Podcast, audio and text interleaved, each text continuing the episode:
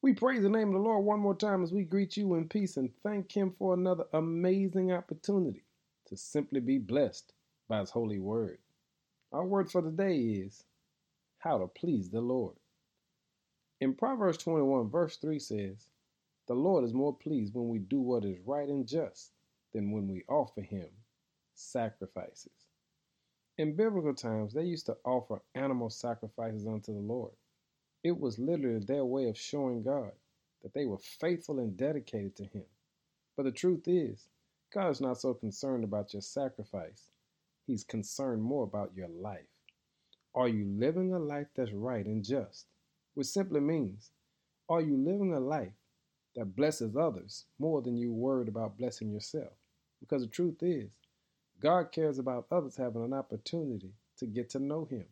And to do that, others need to see people who God have blessed live a life that honors God. That's what we want to make sure we're doing today. Honoring God with the way that we live. And so the text says, The Lord is more pleased when we do what is right and just than when we offer Him sacrifices. Hey, family, check your life today and make the necessary corrections to make sure that everything you do or say brings honor and glory to the Lord. And make sure that when you encounter someone else, that you show them the light of Jesus.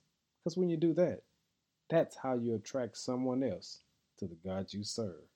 The Lord is more pleased when we do what is right and just than when we offer Him sacrifices. This is how we please the Lord. Be blessed today, family. In Jesus' name, amen.